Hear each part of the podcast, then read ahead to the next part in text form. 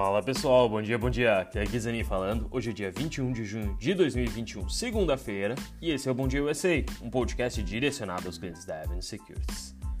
Essa semana o Will tá de férias, então eu vou estar com vocês todos os dias. Mas vamos falar um pouco primeiro do que aconteceu na semana passada e das perspectivas macroeconômicas.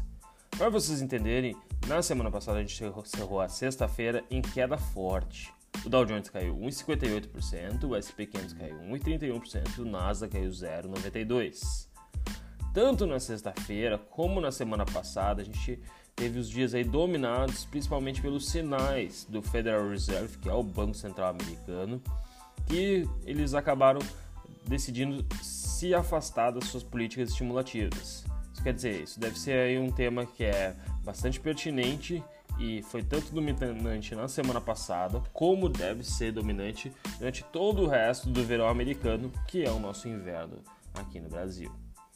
Só lembrando rapidamente, tá? Na semana passada, os investidores se reposicionaram no mercado financeiro depois que o presidente do Fed, Jeremy Powell, disse na quarta-feira que o Banco Central deve considerar é, começar a reduzir a sua compra de títulos, seja do Tesouro ou títulos hipotecários.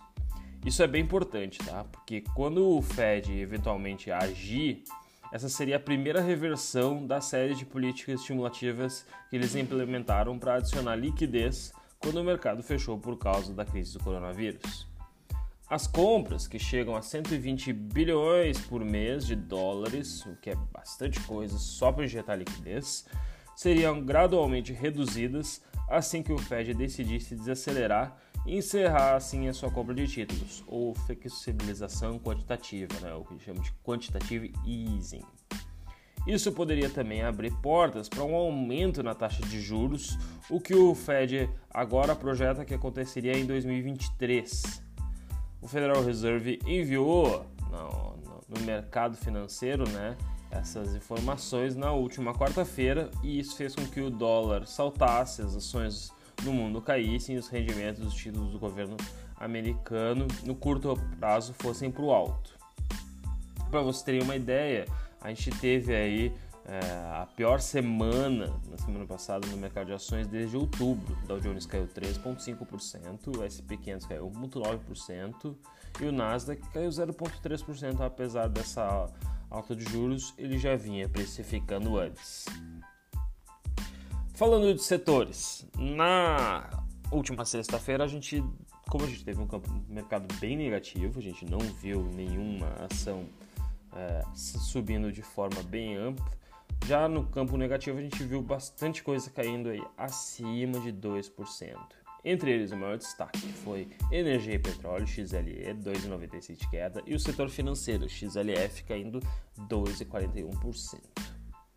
Por fim, o dólar comercial fechou em alta na última sexta-feira, negociando a 5,0687. Após ele chegar a tocar até 4,98 logo pela manhã, o mercado americano acabou sucumbindo ao tom geral de aversão ao risco do mercado externo, onde o dólar continua a se fortalecer após essa surpresa hawkish, tá? que seria retirada é, inclinada aos estímulos do Fed. Ainda assim, a moeda americana acumulou queda de 1,14% na semana e o real é a única divisa entre as 33 mais negociadas do mundo que apresentou valorização. Quer dizer, a gente subiu na contramão do mundo, a gente se valorizou, no caso, a paridade dólar real aí diminuiu aqui, porque a nossa moeda se valorizou contra essas moedas do mundo em compensação, no mercado externo isso não aconteceu, mostrando que existe muito investidor vindo para o Brasil, até vou comentar depois, mas fazer puramente o que a gente chama de cash and carry, né? que é uma operação para ganhar dinheiro com juros, mas não está apostando no longo prazo no país, simplesmente está fazendo uma operação monetária para tentar ganhar mais no curto prazo. De qualquer forma, isso tem é, feito com que a nossa moeda se destacasse entre os pares internacionais. O que, que a gente tem para hoje? Na madrugada no continente asiático, o índice Xangai subiu 0,12 e no Japão o Nikkei fechou em 13,29. Foi bem forte a queda lá, até comparado com todo o resto, é, deve ter acontecido alguma coisa que a gente ainda não conseguiu achar. Eu estou vendo agora às 6h30 da manhã, horário de Brasília. Eu não sei quais informações foram tão negativas, talvez ele esteja ainda sucumbindo à queda da última sexta-feira. De qualquer forma, foi bem pesado. Mas não é o que a gente está vendo para hoje. É, agora, a Eurostox, né, nesse horário da manhã, está operando 0,42 de alta, o CAC 40 índice francês subindo 0,29 e o DAX índice alemão subindo 0,51 e na Inglaterra o FTSE 100 subindo 0,36. Então o mercado está positivo. A mesma coisa para os futuros americanos, que está o Nasdaq subindo 0,61, o S&P 500 subindo 0,63 e o Dow Jones subindo 0,60%. Na agenda para essa semana, a gente tem na terça-feira, entre os highlights, o presidente do Fed, Jeremy Powell, deve falar no Congresso. Quarta-feira temos PMI, assim como venda de novas casas e, e estoques de petróleo. E além disso, a gente tem vários representantes dos FEDs estaduais falando ao longo dos próximos dias, lembrando que eles são, é, digamos assim, conselheiros, votantes, e isso é extremamente relevante, provavelmente até para a política monetária, que é o que está dominando o cenário econômico hoje, além de prévio de PIB para o segundo é, trimestre. Bom, vamos falar um pouco de economia do que, que aconteceu, tá? E aqui fica um destaque importante um convite para todo mundo, lembrando que essa semana a gente vai fazer uma série de convidados no nosso Warm Up Avenue, nosso, nossa live semanal que a gente conversa todos os dias às nove e meia da manhã, horário de Brasília. Então, quem quiser acesso ao nosso YouTube, lembrando que é de graça. E essa semana a gente vai ter todos os dias convidados bem especiais, pessoas é, experts no mercado, renomadas que têm um conhecimento diferenciado. E é, essas pessoas a gente vai estar tá, é, entrevistando, conversando e querendo ouvir um pouco mais o que, que elas têm de perspectivas para as próximas semanas, próximos meses e daqui a pouco isso pode agregar para vocês na hora da tomada de decisão. Então não percam. Mas hoje a gente vai começar com o Roberto Artucci, que também já na verdade já é nosso parceiro aí. É, todos os dias têm acesso a ele antes, mas eu, a gente quer, quer fazer uma conversa com ele, principalmente em cenário macro, porque ele conversa, ele já vai dando o seu feedback e a gente também vai passar um pouco aí de informações é, bem interessantes. E o que, que a gente quer ver na economia? a gente quer ver e principalmente falar do que aconteceu na última semana. Quem eu estava falando, a gente teve dados até de consumidor e produtor, que é o CPI e o PPI, que surpreenderam positivamente. É o PPI, para vocês terem uma ideia, que esse é um leading indicator, ele foi divulgado na última terça-feira e ele veio levemente acima do esperado. Mas veja que o evento que dominou na semana passada não foi isso, e sim foi a decisão de juros pelo Comitê de Política Monetária Americana, que é apresentado pelo FONC. Pois bem, o evento realmente trouxe novidades, esse evento do FONC. O que, que aconteceu? O Banco Central reajustou para cima as expectativas de inflação nos Estados Unidos, levou para a inflação em 2021 de 2,4 para 3,4, isso quer dizer, subiu um ponto percentual e para 2022 subiu para 2,1. Então tá tendo um pouco mais de inflação, 3,4 sim. Mas que a inflação é, ela tá vindo e ela é decorrente de um maior crescimento. O Fed projetou o crescimento dos Estados Unidos saiu de, no PIB de 6,5 para 7. Então, por mais que a gente tenha inflação de 3,4, a gente lá eles crescem 7. Então, tem um ganho real aí de 3,6%.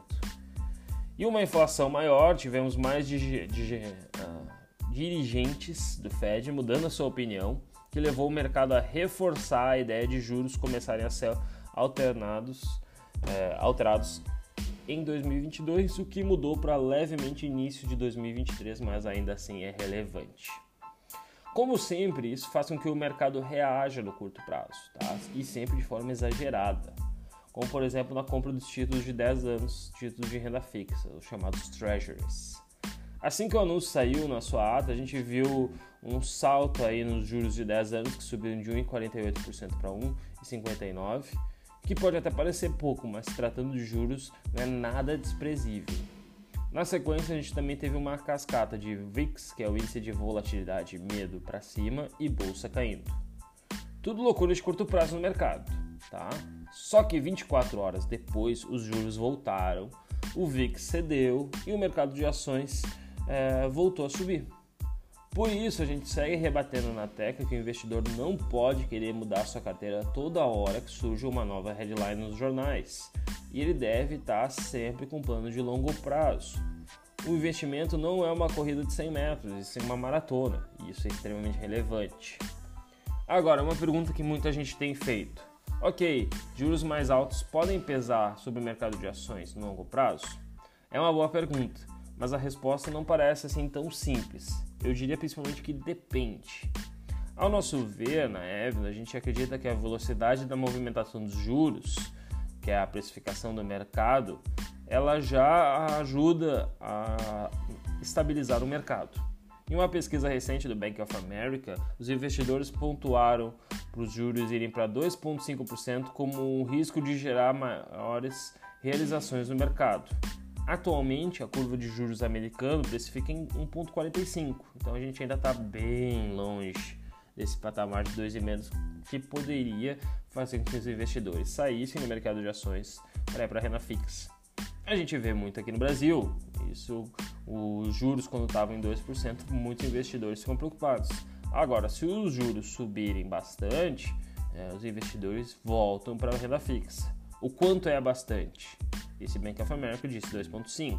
Os juros atuais estão em 1,45 projetados lá fora. Então, é, isso mostra que provavelmente deve continuar ainda a ter fluxo no mercado de ações. Agora, voltando para mais uma pergunta de cenário, indo para o cenário interno. Um juros mais alto no Brasil sugere um dólar para baixo? Lembrando que semana passada, para quem não sabe, a gente teve a decisão unânime de elevação de juros levando a Selic aí para 4,25% e deixando espaço principalmente para maiores elevações no futuro.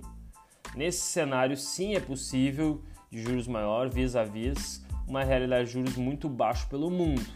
E isso está fazendo com que a, exista uma atração muito grande do capital externo para o Brasil em busca desse rendimento dessa renda fixa. Se isso for verdade, a gente teria uma pressão favorável para a valorização do dólar contra o real, e em outras palavras, o dólar ficaria mais barato para o brasileiro. Agora, parece fazer sentido essa tese, só que ela tem alguns problemas. Apesar desse aumento de juro, a realidade, até que eu falei para os investidores, né, está sendo que o nosso poder de compra está sendo corroído e em grande parte aí desses ativos de renda fixa apenas tentando proteger isso. A inflação projetada pelo Boletim Focus para fim de 2021 é de pelo menos 5,82 ou mais. Ou seja, esse é o valor mínimo que a renda fixa deveria remunerar para você, obviamente, não perder poder de compra. A inflação não só corrói o poder de compra brasileiro, como reduz também o retorno real dos investimentos dos títulos do Brasil.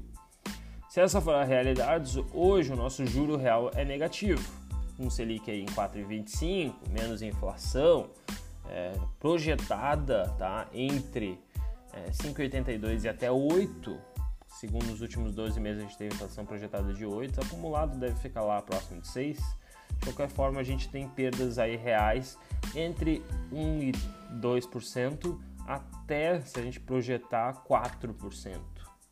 Então, esse é um cenário bem negativo.